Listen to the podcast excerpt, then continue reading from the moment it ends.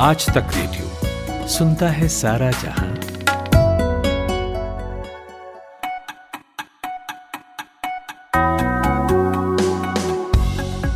Good morning सुप्रभात, नमस्कार। सुबह हो गई है, पाँच अक्टूबर की तारीख है। दिन है मंगलवार का, और मैं अमन गुप्ता हाजिर हूँ लेकर आज तक रेडियो पर। न्यूज़ मॉर्निंग पॉडकास्ट आज का दिन। अगले आधे घंटे में यहाँ पर हम आपको वो सारी खबरें बताते हैं जो आपके काम की हैं। साथ ही उन खबरों से जुड़े कुछ पहलुओं पर चर्चा भी करते हैं। तो सबसे पहले जिन खबरों पर बात होने वाली है एनालिसिस करने वाले हैं, वो जान लीजिए। लखीमपुर खीरी में हुई किसानों की मौत पर चल रहा बवाल किसानों और प्रशासन के समझौते के बाद भी थमा नहीं है। तमाम राजनीतिक दल इसे तूल देने में लगे हुए हैं। तो क्या इरादा है उनका? जानेंगे और साथ ही पंजाब में लखीमपुर खीरी प्रकरण को लेकर प्रदर्शन चल रहे हैं। तो वहाँ के प्रदर्शन में क्या मांगे उठ रही हैं? इसके बाद लखीमपुर खीरी के स्थानीय लोगों और पीड़ित किसानों से बातचीत सुनेंगे। असल में क्या हुआ था ये जानेंगे और घटनाक्रम सरकार या प्रशासन के दावे से कितना अलग है। फिर बात होगी भारतीय वायुसेना में शामिल हुए राफेल के नए स्केल्प क्रूज मिसाइल की। जानेंगे इसमें क्या खास है और चीन पाकिस्तान के फाइटर जेट्स राफेल के आगे कहाँ टिकते हैं। और आखिर में बात होगी देर रात डाउन हुए फेसबुक, इंस्टाग्राम और व्हाट्सएप की। जानेंगे इनके अचानक से ठप होने के क्या कारण रहे। लेकिन अभी हेडलाइन सुनिए खुशबू कुमार से। प्रमोशन में रिजर्वेशन के मुद्दे पर सुप्रीम कोर्ट में आज से फाइनल सुनवाई शुरू होगी। इससे पिछले सप्ताह हुई सुनवाई में कोर्ट ने सभी राज्यों से उनके यहाँ आ रही कानूनी अड़चनों को लेकर सवाल किया था। साथ ही उसकी लिस्ट दो हफ्तों में तैयार करके कोर्ट को सौंपने का निर्देश दिया था। एनसीबी ने क्रूज रेव पार्टी में ड्रग्स मुहैया कराने के आरोप में एक पेडलर को हिरासत में लिया है। एजेंसी के मुताबिक इस पेडलर ने 25 लोगों को ड्रग्स भेजे थे। इसके पास से कई तरह के और ड्रग्स भी बरामद हुए हैं। ये पेडलर अभी तक एनसीबी की पकड़ में इसलिए नहीं आ पाया था क्योंकि ये अपना व्यापार डार्क नेट पर करता था और बिटकॉइन के ज़रिए पैसे लेता था। प्रधानमंत्री नरेंद्र मोदी आज लखनऊ के दौरे पर जा रहे हैं। इस दौरान यहाँ प्रधानमंत्री इंदिरा गांधी प्रतिष्ठान में आयोजित आज़ादी का अमृत महोत्सव कार्यक्रम में शामिल होंगे। इसके साथ ही वो शहरी सम्मेलन में भाग लेंगे और कई अन्य शहरी विकास योजनाओं का उद्घाटन भी करेंगे। पीएमओ ने ट्विटर पीएम मोदी के इस दौरे की जानकारी दी है। संयुक्त किसान मोर्चा और हरियाणा के बड़े किसान नेता गुरनाम सिंह चढ़ूनी को छुड़वाने के लिए रात में ही किसान पुलिस लाइन पहुँच गए। राष्ट्रीय जाट महासंघ के प्रदेश अध्यक्ष रोहित झाखड़ दर्जनों किसानों के साथ सबसे पहले पुलिस लाइन पहुँचे। देर रात करीब साढ़े ग्यारह बजे चढ़ूनी को रिहा कर दिया गया। राजस्थान के श्रीगंगानगर से तीन तस्करों को पकड़ा गया है। भारत पाकिस्तान की अंतर्राष्ट्रीय सीमा से पकड़े गए तीनों तस्करों को बीएसएफ की सतहत्तरवीं बटालियन ने धर दबोचा। ये तीनों तस्कर पंजाब के बताए जा रहे हैं और पाकिस्तानी तस्करों द्वारा सीमा पार से हीरोइन की खेप भेजी जानी थी। और कोरोना संक्रमण की तीसरी लहर को लेकर Indian Council of Medical Research ने बड़ी चेतावनी जारी की है। आईसीएमआर ने मध्य प्रदेश, हिमाचल प्रदेश सहित नौ राज्यों के लिए अलर्ट जारी किया। काउंसिल ने अगले आठ सप्ताह, यानी दो महीने बेहद सतर्क रहने की बात कही है।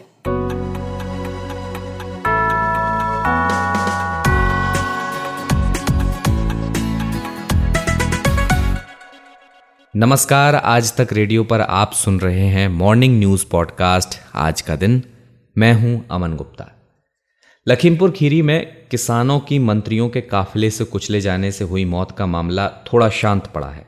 दरअसल इस शांति की वजह किसान नेता राकेश टिकैत के लखीमपुर खीरी पहुँचने के बाद किसानों और प्रशासन के बीच बातचीत में जो समझौता हुआ है वो है। इसमें मृतक किसानों के परिजनों की बात मान ली गई है।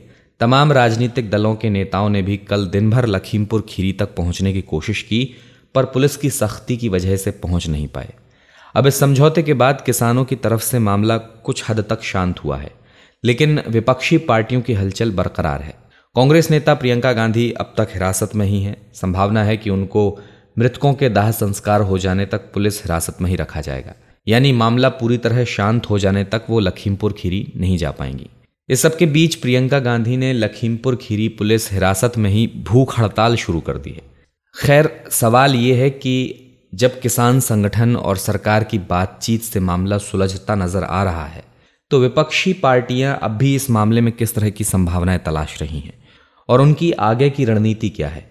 ये पूछा मैंने आज तक रेडियो रिपोर्टर समर्थ श्रीवास्तव से, जो लखीमपुर मामले को कवर कर रहे हैं।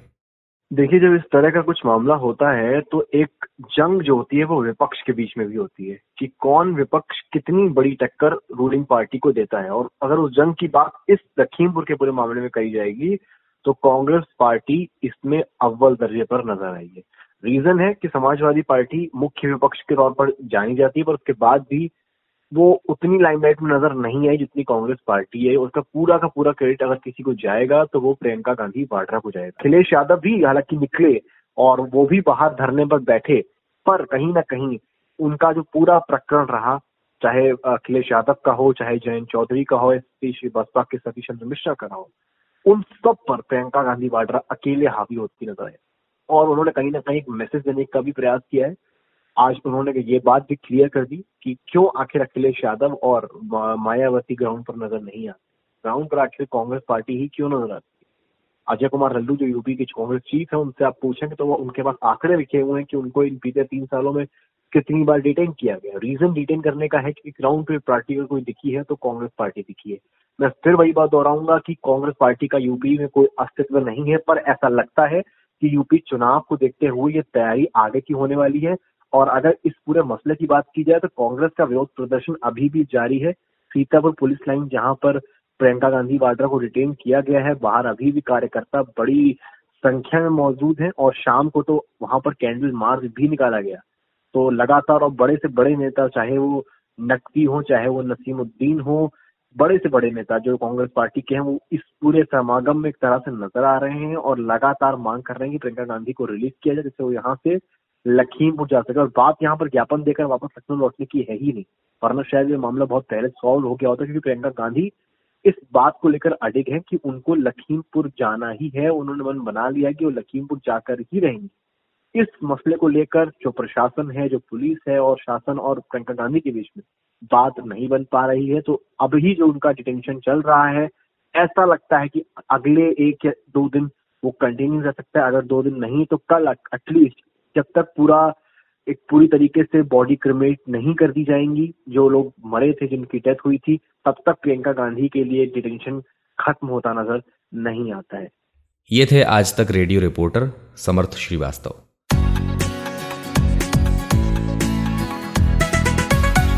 उधर पंजाब में भी लखीमपुर खीरी की इसी घटना को लेकर हलचल है। नवजोत सिंह सिद्धू और पंजाब कांग्रेस के तमाम नेता प्रदर्शन करने के बाद गिरफ़्तार भी हुए हैं। अब लखीमपुर खीरी मामले में पंजाब कैसे जुड़ाव महसूस कर रहा है और वहाँ के प्रदर्शन करते लोगों की क्या मांगे हैं? ये पूछा मैंने चंडीगढ़ में आज तक रेडियो रिपोर्टर मंजीत सहगल से। लखीमपुर खीरी की घटना का संबंध पंजाब से दो तरह से है। एक तो पंजाब के लोगों की बहुत सारी ज़्यादा रिश्तेदारी लखीमपुर क्षेत्र में है, क्योंकि वहाँ पंजाबियों की जनसंख्या काफ़ी ज़्यादा है।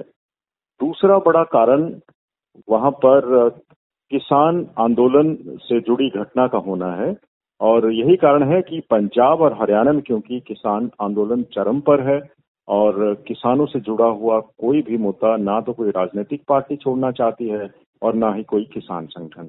यही कारण है कि पंजाब और हरियाणा से लगभग सभी राजनीतिक दल भारतीय जनता पार्टी को छोड़कर और सभी किसान संगठन लखीमपुर खीरी की ओर रवाना हो रहे हैं। लेकिन उत्तर प्रदेश सरकार ने सुरक्षा कारणों से पंजाब से लखीमपुर खीरी की तरफ़ जाने वाले राजनीतिज्ञों को वहाँ प्रवेश की इजाज़त नहीं दी है। यही कारण है कि पंजाब के उप मुख्यमंत्री और गृह मंत्री सुखजिंदर सिंह रंधावा और कांग्रेस के जो नेता उनके साथ गए थे, उनको गिरफ़्तार कर लिया गया। अकाली दल का भी एक डेलीगेशन और आम आदमी पार्टी का भी एक डेलीगेशन लखीमपुर खीरी के लिए रवाना हुआ है, लेकिन उनको भी लखीमपुर खीरी में प्रवेश करने की इजाज़त नहीं मिली है। और, हरियाणा के कद्दावर किसान नेता गुरराम चड़ोनी की गिरफ्तारी भी हो गई है और जिससे नाराज़ होकर किसानों ने अब कई जगहों पर जाम लगा दिया है। हरियाणा के मुख्यमंत्री मनोहर लाल खट्टर के आवास के बाहर भी करनाल में प्रदर्शन हो रहा है, कैथल में प्रदर्शन हुआ है। कई जगहों पर किसानों ने नाराज़ होकर धरने प्रदर्शन शुरू कर दिए हैं। हालाँकि पंजाब और हरियाणा की अगर कानून व्यवस्था की बात करें तो फ़िलहाल नियंत्रण में है, लेकिन किसानों में लखीमपुर खीरी की घटना को लेकर काफ़ी गुस्सा है। मज़े की बात यह है कि पंजाब में कांग्रेस ने भी प्रदर्शन किया और कांग्रेस के अध्यक्ष नवजोत सिंह सिद्धू, जो काफ़ी अरसे से पार्टी से नाराज़ चल रहे हैं, प्याला से निकलकर पंजाब राजभवन के बाहर पहुँचे। उन्होंने लखीमपुर खीरी की घटना की निंदा की। और ये कहा कि इस घटना में शामिल सभी लोगों के खिलाफ आपराधिक मामले तो दर्ज हो गए हैं। अब केंद्रीय मंत्री के बेटे के खिलाफ की गिरफ्तारी भी तुरंत होनी चाहिए। यही मांग अकाली दल ने भी की है और आम आदमी पार्टी ने भी की है। तो कुल मिलाकर लखीमपुर खीरी का जो तनाव है, उसका असर पंजाब और हरियाणा में भी देखने को मिल रहा है। ये थे आज तक रेडियो रिपोर्टर मंजीत सहगल। तो विपक्ष अब तक सरकार पर हमलावर है और सरकार किसान संगठनों से हुए समझौते को दिखाकर राहत की सांस ले रही है। इस पूरे मामले में अब तक जो राजनीति के कोहरे में छिपा रह गया, वो है पीड़ित किसानों और स्थानीय लोगों का पक्ष। सियासत की तो खैर मजबूरियाँ भी हैं, राजनीतिक फ़ायदे और नुकसान के हिसाब से चीज़ों को छुपाना या प्रस्तुत करना, लेकिन पीड़ितों का पक्ष, उनकी जुबानी तब और ज़्यादा अहम हो जाता है जब मामला इतना सियासी हो चुका हो। और यही जानने द लल्लन टॉप के हमारे साथी सौरभ त्रिपाठी पहुँचे हैं लखीमपुर खीरी, और पीड़ितों, चश्मदीदों और इस पूरे मामले को उन्होंने ग्राउंड से लोगों से बात करके जानने की कोशिश की। सुनिए ये रिपोर्ट। हम लखीमपुर की तिकुनिया में हैं और कल जो घटना हुई तीन तारीख को तिकुनिया में, उसमें कई लोग गाड़ियों से कुचले गए, किसानों की मौत हुई उसको लेकर आंदोलन यहाँ पर चल रहा था। अब आंदोलन को लेकर जो मांगे हैं सरकार की तरफ़ से मांगी गई हैं और किसान लौट रहे हैं। हमारे साथ फ़िलहाल एक चश्मदीद भी हैं साथ ही भुक्तभोगी भी हैं। इनके पैरों पर आरटियाँ वगैरह बंधी हुई हैं। डैमेज है वो बता रहे हैं कि इनके ऊपर भी गाड़ी चढ़ी थी। क्या हुआ था उस वक्त? आप थे मौके पर। पीछे से सांसद क्या नाम है आपका? मेरा नाम सोनी है। पीछे सांसद जी की गाड़ियाँ लड़के की गाड़ियाँ आती हैं। 120 की स्पीड से कुचल के हमें चली जाती हैं। कुचल के चली जाती है। जैसे अजय मिश्रा टेनी सांसद जो हैं आपके वो कह रहे हैं कि उनका लड़का नहीं था। क्या आप लोग उनको देखा यहाँ मौके पर जब निकले गाड़ियाँ थी? आप बता रहे इतनी रफ्तार से निकले आप लोग के बीच से क्या देखा आप लोगों ने हम लोगों ने दूसरे लोग जो चश्मेदीद थे उन्होंने देखा हम तो गाड़ियाँ चढ़ी गए थे हम बेहोश हो गए थे पंद्रह बीस मिनट के लिए। पीछे से लगी हैं गाड़ियाँ हम पे चढ़ी हैं। कुछ लोगों ने देखा थे वो उनके लड़के। आपके साथी और कितने लोग अभी तक? पंद्रह से बीस लोग और घायल हुए हैं और चार लोग शहीद हो गए हैं हमारे। चार लोग शहीद हुए हैं कौन लोग हैं वो? पाँच लोग शहीद पाँच लोग शहीद हुए हैं। हाँ, पत्रकार पत्रकार। हाँ अभी तक उनके उनके बारे में बता सकते हैं कौन लोग हैं परिवार के बारे में उनके जो लोग खत्म हुए हैं शहीद हुए हैं। मोबाइल डाउन हो गया उनके नाम सबके लिखे थे हमने। जी। तो आपका इलाज कहाँ कराया गया? आप इलाज घर ही पे लड़के जो साथ में थे उन्होंने छोड़ आए थे ना लाद के शाम को हम लोग पलिया छोड़ आए थे। अभी लौटे हैं आप? हाँ लौटे दो अभी वापस लौट रहे हैं क्या बात बातचीत दो मरीज़ अभी पलिया पड़े हैं हमारे। अभी वापस आप लोग लौट रहे हैं। क्या बातचीत हुई प्रशासन क्या बातचीत क्या नाम है आपका? सुनील बालियान भारतीय जिला शामली से आया हुआ हूँ। देखिए प्रशासन ने जो आश्वासन दिया है वो जो मृतक व्यक्ति है उनको पैंतालीस पैंतालीस लाख रुपए देने की घोषणा की है। और 302 का मुकदमा दर्ज करने के लिए बोला है जो उसका सांसद जी का लड़का है। और उस पर उचित कार्रवाई करने की बात कही है और जो घायल है उनको भी दस दस लाख रुपए देने का जो है घोषणा की है। लेकिन इस सरकार का जो मंसूबा है, वो कल हमें पता चल गया कि क्योंकि ये जो गोडसे के पुजारी है, इन्होंने गांधी को भी मारा था और ये जो किसान आज गांधी के विचारों पर चलकर आंदोलन कर रहे थे तो उन्होंने वही गोडसे वाली नीति अपनाई और इस आंदोलन को कल फिर कुचलने का प्रयास किया। ऐसे ही अट्ठाईस जनवरी को प्रशासन वालों ने प्रयास किया था गाजीपुर बॉर्डर पर। और ये बहुत ही घिनौनी हरकत है और ये सरकार, इतनी घमंडी सरकार हो चुकी है कि हमारे साढ़े सात सौ किसानों की शहादत जा चुकी है और इस सरकार के जू तक नहीं रहेंगे। ये कितना बड़ा दुर्भाग्य है मेरे देश का। ये लोकतंत्र की हत्या है। इन्होंने जो संविधान है उसको सूढ़ी पर टांग रखा है। अब जहाँ किसान बोलता है, ये कभी खालिस्तानी बताते हैं, कभी आतंकवादी बताते हैं। मेरे समझ में नहीं आता कि ये चाह क्या रही है सरकार। तो लखीमपुर खीरी में ग्राउंड ज़ीरो पर लोगों से घटना के बारे में बात कर रहे थे द लल्लन टॉप के हमारे साथी सौरभ त्रिपाठी।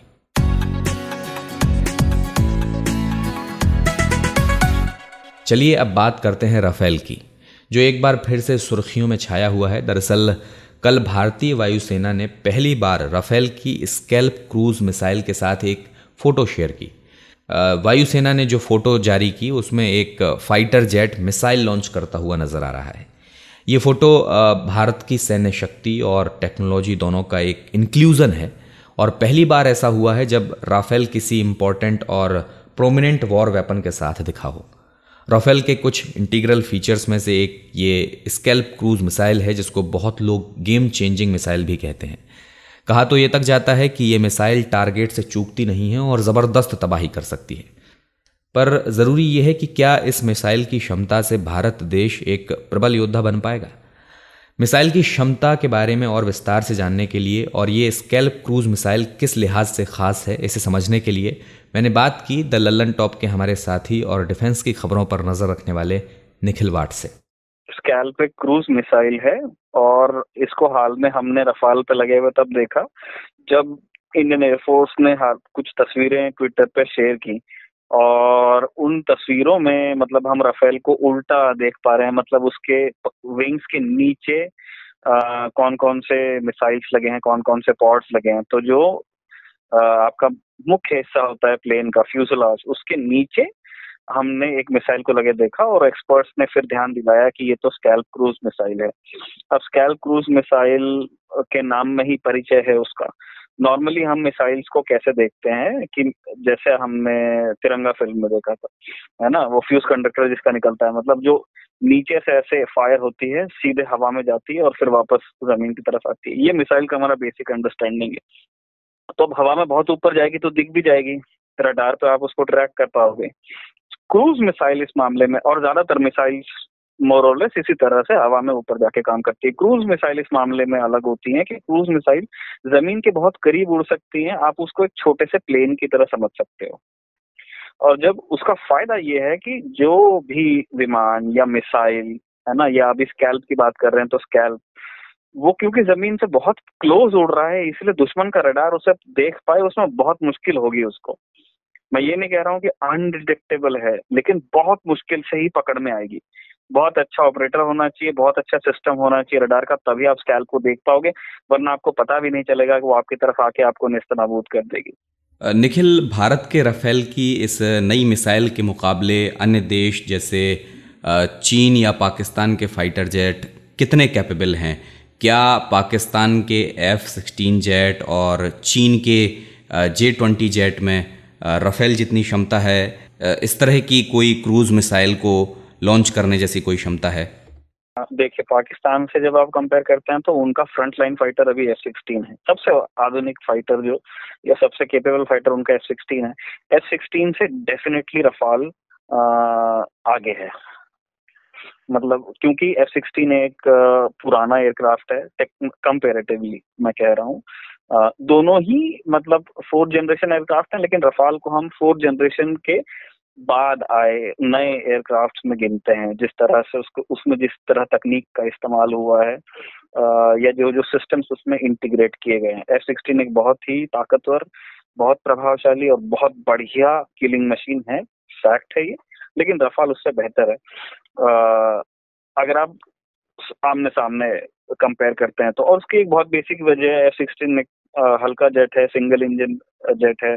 रफाल एक बड़ा जेट है रफाल में आपके एक ट्विन इंजन जेट है तो आपके पास में वो रिडंडेंसी है। ज़्यादा रोज को कंप्लीट ज़्यादा रोज में आप रफाल को फील कर सकते हो एफ़ सिक्सटीन के तुलना में। लेकिन ये इसीलिए हो रहा है, क्योंकि एफ़ सिक्सटीन आप पुरानी टेक्नोलॉजी को नई टेक्नोलॉजी से कंपेयर कर रहे हो। जे ट्वेंटी के बारे में आते हैं तो जे ट्वेंटी और रफाल का मतलब हेड टू हेड आप कंपैरिजन करोगे तो वो, मैं उस मामले में भी कहूँगा कि वो हैं तो अलग अलग तरह के सिस्टम्स लेकिन रफाल का एक वर्दी ओपोनेंट जे ट्वेंटी हो सकता है, ऐसा कई एक्सपर्ट्स ने कहा है। लेकिन हम ये भी जानते हैं कि जे ट्वेंटी को लेकर के जिस तरह से प्रचार किया है चीन ने उसकी स्टेल्थ टेक्नोलॉजी को लेकर के या उसके कैपेबिलिटीज को लेकर के।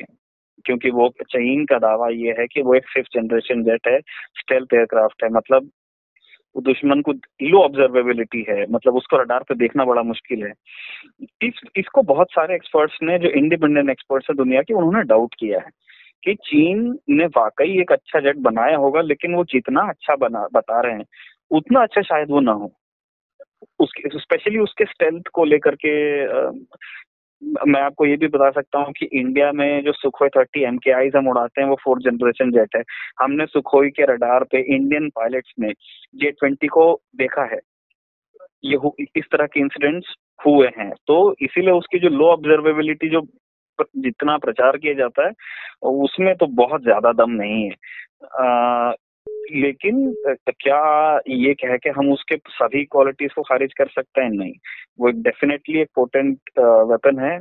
चाइना का एक अटेम्प्ट है at making a fifth generation jet तो सीधे तुलना में कौन जीतेगा ये कहना मुश्किल है। लेकिन इतना ज़रूर है कि जितना प्रचार चीन करता है, उतना भी अच्छा जेट ये नहीं ये थे दिल्लन टॉप के हमारे साथी और डिफेंस की खबरों पर नज़र रखने वाले जर्नलिस्ट निखिल वाट।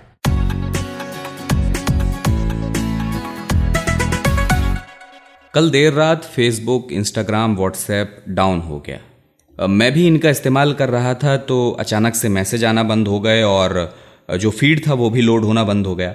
इसके बाद मैंने अपना वाईफाई चेक किया इंटरनेट चेक किया और फिर जाकर कुछ और ब्राउज़र पर सर्च किया तो सब कुछ ठीक ठाक चल रहा था। फिर ट्विटर पर देखा तो पता चला कि भाई ये तो विश्वव्यापी समस्या बन गया है। पता चला कि मार्क जकरबर्ग की कंपनियों की तरफ़ से ही ये कुछ ग्लिच हुआ है। और करीब छः घंटे के लिए ये समस्या बनी रही। अभी जाकर सुबह करीब साढ़े चार बजे के आसपास सब कुछ ठीक ठाक हुआ। अब आज के समय में अगर सोशल मीडिया प्लेटफॉर्म अचानक से इस तरह काम करना बंद कर दें तो भाई ज़ाहिर तौर पर यह एक बड़ी समस्या है।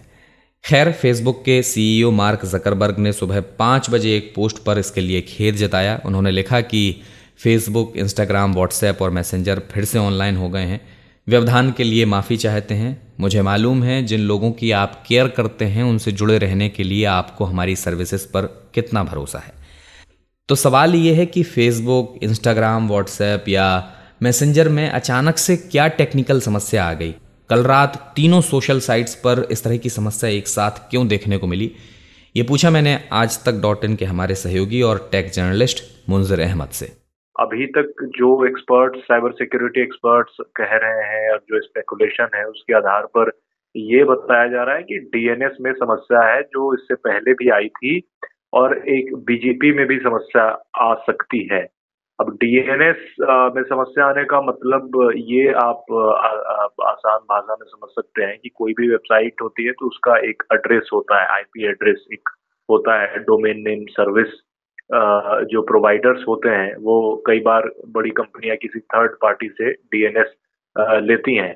तो फेसबुक के केस में ये प्रॉब्लम हुई है या नहीं हुई है? क्योंकि कई ऐसी रिपोर्ट्स भी आ रहे हैं कि जो डीएनएस से फेसबुक की आईपी है डीएनएस डेटाबेस में, वही गायब है। तो अब गायब होने का मतलब ये भी हो सकता है कि शायद फेसबुक ने इंटरनल चेंजेस के लिए या इंटरनल अपडेट्स के लिए कुछ बदलाव किए होंगे। या फिर कुछ साइबर अटैक हुआ है, या फिर डीडीओएस अटैक हुआ है तो अभी किसी चीज़ को खारिज नहीं किया जा सकता है कि क्या हुआ है, क्या नहीं हुआ है। अब इसमें फेसबुक का ऑफिशियल स्टेटमेंट आने का इंतज़ार करना होगा कि वो क्या कहते हैं इसे लेकर कि क्यों डाउन रही थी सर्विसेज़ तो मुंजर, जैसा आपने अभी कहा कि ग्लिच के पीछे एक वजह साइबर अटैक भी हो सकती है। तो यहाँ पर यूज़र्स की सिक्योरिटी को लेकर भी सवाल उठता है कि क्या जिन नेटवर्किंग साइट्स पर करोड़ों लोगों ने अपनी आईडी बनाई हुई है क्या उन्होंने जो डेटा शेयर किया है, वो सेफ़ है या नहीं है? यूज़र्स का अकाउंट हैम्पर होने का जहाँ तक सवाल है तो वो डीएनएस या बीजीपी में अगर कोई समस्या होगी तो उस हिसाब से यूज़र्स के अकाउंट पे फ़र्क नहीं पड़ेगा बिकॉज़ वो फेसबुक का है अपना। उससे इंस्टाग्राम या व्हाट्सएप या फेसबुक के यूज़र को कोई समस्या नहीं होगी। बट अगर कुछ ऐसा हुआ है कि फेसबुक पर किसी ने साइबर अटैक कर दिया है तो उससे बचने के लिए फेसबुक कुछ अपना काम कर रही है तो हो सकता है कि इसमें यूज़र का जो डेटा है वो कॉम्प्रोमाइज हो जाए। लेकिन फिर से वही बात है कि जब तक हमें ये क्लैरिटी नहीं मिलेगी कि साइबर अटैक हुआ था तो ही डेटा डेटा यूज़र का कितना सेफ़ है ये बताया जा सकेगा। आमतौर पे इस केसेस में देखा गया है कि डीएनएस या फिर बीजीपी वगैरह में समस्या होती है, कुछ इंटरनल चेंजेस हो रहे होते हैं कंपनी में तो ऐसा होता है, या फिर कई बार ये होता है कि किसी इंजीनियर से गलती हो जाती है, कुछ एरर हो जाता है, क्योंकि at the end of the day सारी मशीन्स हैं और सारी प्रोग्राम्स हैं तो अगर कुछ किसी से गलती हो गई होगी तो उस वजह से भी ऐसा हो रहा होगा। चांसेस कम है साइबर अटैक के, मैं कह दूँ फिर से बट इस चीज़ को भी डिनाई नहीं किया जा सकता। अगर साइबर अटैक हुआ होगा तो ज़ाहिर सी बात है, ज़्यादातर यूज़र्स के अकाउंट में इससे प्रभावित होंगे और हो सकता है कि यूज़र्स का अकाउंट का पूरा डेटा डंप हैकर्स के पास चला गया हो। अब ये नहीं कहा जा सकता कि कि कितने बड़े पैमाने पर साइबर अटैक हुआ है या फिर साइबर अटैक नहीं हुआ है। इसके लिए मुझे लगता है कि फेसबुक के स्टेटमेंट का वेट करना होगा, जैसे फेसबुक इस बारे में बताएगी, उसके बाद ही ये चीज़ साफ़ होगी। ये थे आज तक डॉट इन में हमारे सहयोगी और टेक जर्नलिस्ट मुंजर अहमद।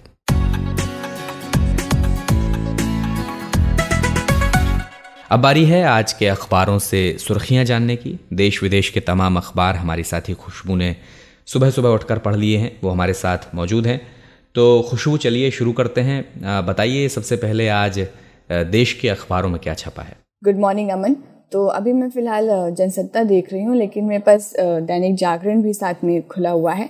यहाँ पर दोनों के फ्रंट पेज पर अगर हम बात करें तो एक खबर लगी हुई है वो जनसत्ता में लखीमपुर को लखीमपुर खीरी की जो खबर है, उसको एक प्रोमिनेंट खबर बनाई गई है। लेकिन इसके बगल में ये है कि सुप्रीम कोर्ट ने कल कृषि कानूनों के मामलों पर जो है इस सवाल उठाते हुए उन्होंने किसान महापंचायत से सवाल किया कि जब मामला विचाराधीन है, जब इस पर विचार किया जा रहा है तो विरोध प्रदर्शन क्यों हो रहा है? और जब कानून पर रोक लगी हुई है और कानून लागू नहीं है तो फिर विरोध प्रदर्शन किस लिए? तो उन्होंने पूछा कि क्या आप सुप्रीम कोर्ट के खिलाफ प्रदर्शन कर रहे हैं? तो ये उन्होंने किया और उसमें कोर्ट ने लखीमपुर की घटना पर भी उन्होंने कहा कि इनकी कोई ज़िम्मेदारी जो है नहीं नहीं, ये नहीं होना चाहिए इस तरह की घटना नहीं होनी चाहिए और इसकी ज़िम्मेदारी भी कोई नहीं लेता है। तो कल इन सारी चीज़ों पर सुप्रीम कोर्ट में सुनवाई हुई है। जी, खुशबू मैं दैनिक जागरण पर एक खबर देख रहा हूँ। हेडिंग है, बिल्डरों की दया पर नहीं छोड़े जा सकते फ्लैट खरीदार। तो ये बात सुप्रीम कोर्ट ने कही और ये बात उसने बिल्डर बायर मॉडल एग्रीमेंट बनाने की एक मांग वाली याचिका थी, उस पर सुनवाई करते हुए कही। सुप्रीम कोर्ट ने कहा है कि देश को एक ऐसे बिल्डर बायर आदर्श एग्रीमेंट की ज़रूरत है जिसमें एक समानता हो, एक रूपता हो, ताकि जो फ्लैट खरीदार हैं उनको बिल्डरों की मनमानी शर्तों से बचाया जा सके। सुप्रीम कोर्ट का कहना है कि अभी जो एग्रीमेंट बिल्डर बनाते हैं, उनकी जो शर्तें होती हैं वो मनमानी होती हैं और उनकी ओर झुकी हुई होती हैं। और देश भर में एक तरह का कोई फॉर्मेट तय नहीं है बिल्डर बायर एग्रीमेंट को लेकर और इसका भरपूर बिल्डर फ़ायदा उठाते हैं। और इससे जो ख़रीदार हैं, उनको काफ़ी नुकसान होता है। कई बार कई तरह की परेशानियों का सामना करना पड़ता है। तो तमाम जो वकील थे विकास सिंह, मेनका गुरुस्वामी इन सभी ने अपना पक्ष रखा और रेरा के कानूनी प्रावधानों का हवाला दिया और मॉडल एग्रीमेंट तैयार करने की मांग की। और कोर्ट ने इस विषय को बहुत महत्वपूर्ण माना है। सभी याचिकाओं पर कोर्ट ने नोटिस जारी कर दिया है और ये साफ़ कर दिया है कि वो मॉडल एग्रीमेंट के कानूनी मुद्दे पर ही विचार करेगा। कुछ याचिकाओं में बिल्डरों के खिलाफ की गई अलग अलग मांगों पर सुनवाई नहीं करेगा। और इस तरह की जो याचिकाएँ हैं, उनको याचिकाकर्ता उचित फॉरम के सामने रख सकते हैं। तो खुशबू, ये तो देश के अखबारों से हमने खबरों की चर्चा की। विदेश के अखबारों में आज क्या सुर्खियाँ हैं? अमन इंटरनेशनली खबर जो है, वो एक जापान से है। यहाँ पे जापान की संसद ने पूर्व विदेश मंत्री फोमियो किशीदा को देश का नया प्रधानमंत्री चुना है। तो किशीना किशीदा पर जो है आसन राष्ट्रीय चुनाव से पहले, कोरोना पैंडमिक और जो सुरक्षा चुनौतियों से तेज़ी से निपटने की चुनौती उनके सामने होगी। तो अब किशिदा ने तो योशीहुदे सुखा का स्थान लिया है, जगह ली है और सुखा और उनकी जो कैबिनेट ने दिन की शुरुआत में इस्तीफ़ा दिया था। तो किशिदा और उनकी कैबिनेट के सदस्य आज ही बाद में शपथ ग्रहण करेंगे और जापान के पूर्व विदेश मंत्री किशिदा ने सत्तारूढ़ लिबरल डेमोक्रेटिक पार्टी के नेता पद का चुनाव पिछले सप्ताह, पिछले हफ़्ते जो है जीत लिया था और उनका प्रधानमंत्री चुना जाना तय था क्योंकि संसद में उनकी पार्टी और उसकी जो सहयोगी का दोनों सदनों में बहुमत है। तो अमन, आज इसी खबर से आज के अखबार को यहाँ पे ख़त्म करती हूँ मैं। आज इतनी ही खबरें थी मेरे पास। मिलते हैं आपसे कल। बहुत बहुत शुक्रिया। बहुत बहुत शुक्रिया खुशबू।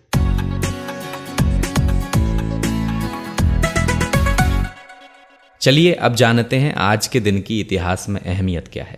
तो 5 अक्टूबर अठारह में कलकत्ता में एक साइक्लोन आया था। ये इतना भयंकर था कि इसकी चपेट में आकर पचास हज़ार लोगों को अपनी जान गंवानी पड़ी थी। और 5 अक्टूबर उन्नीस सौ नवासी में मीरा साहेब फातिमा सुप्रीम कोर्ट की जज बनी थी। वे देश की पहली महिला थीं जो सुप्रीम कोर्ट के जज के पद पर नियुक्त हुई थीं। आज के दिन 2011 में एप्पल के फाउंडर स्टीव जॉब्स का निधन हुआ था। सत्रह सौ छियानवे में आज ही के दिन स्पेन ने इंग्लैंड के खिलाफ युद्ध की घोषणा की थी। और आज अंतर्राष्ट्रीय शिक्षक दिवस भी है। उन्नीस सौ चौरानवे से इसे मनाने की शुरुआत हुई थी। तो मॉर्निंग न्यूज़ एनालिसिस पॉडकास्ट आज का दिन में खबरों और जानकारियों का सिलसिला यहीं ख़त्म करेंगे। प्रोग्राम से जुड़ा अगर आपका कोई फीडबैक है तो आप हमें रेडियो एट आज तक डॉट कॉम पर भेज सकते हैं। मेरा नाम अमन गुप्ता है। इस प्रोग्राम के लिए साउंड मिक्सिंग की सचिन द्विवेदी ने, इसे प्रोड्यूस किया है रोहित त्रिपाठी ने। आज तक रेडियो के प्रोग्राम सुनने के लिए आप हमें तमाम ऑडियो ओ टी प्लेटफॉर्म जैसे Spotify Google podcast Apple podcast Podchaser Jio Saavn Gaana Wynk इन सभी जगहों पर सब्सक्राइब कर सकते हैं। अगर आप इन प्लेटफॉर्म का इस्तेमाल करते हैं तो सब्सक्राइब करना इसलिए भी ज़रूरी है ताकि कोई भी प्रोग्राम जैसे ही अपलोड हो, आपको तुरंत अपडेट मिल जाए। अब मुझे यानी अमन गुप्ता को इजाज़त दीजिए। कल फिर होगी आपसे मुलाकात। तब तक के लिए नमस्कार। अपार हर्ष के साथ सभी सुनने वालों को सूचित किया जाता है कि वॉइस नोट में आवाज़ में अपना रिएक्शन भेजना चाहते हैं और वो आसान भी है बस बटन दबाइए भेजिए। तो नंबर है लिख लीजिए कि निन्यानवे पाँच सौ तैतीस दो सौ तैतीस ज़ीरो तीन। जो लोग दूरदर्शन के अभ्यस्त हैं उनके लिए मैं पढ़ दूँ इसको। नौ नौ पाँच तीन तीन। दो तीन तीन शून्य तीन। गुमशुदा तलाश के। लेकिन ठीक है इसमें मतलब तीन ताल का जो नंबर आपने बताया है उसमें पाँच बार तीन आया है तो याद तो बाकी पाँच ही करने हैं। हाँ। तीन तीन की भरमार है इसमें। हाँ तीन ताल में तीन की भरमार होनी भी चाहिए।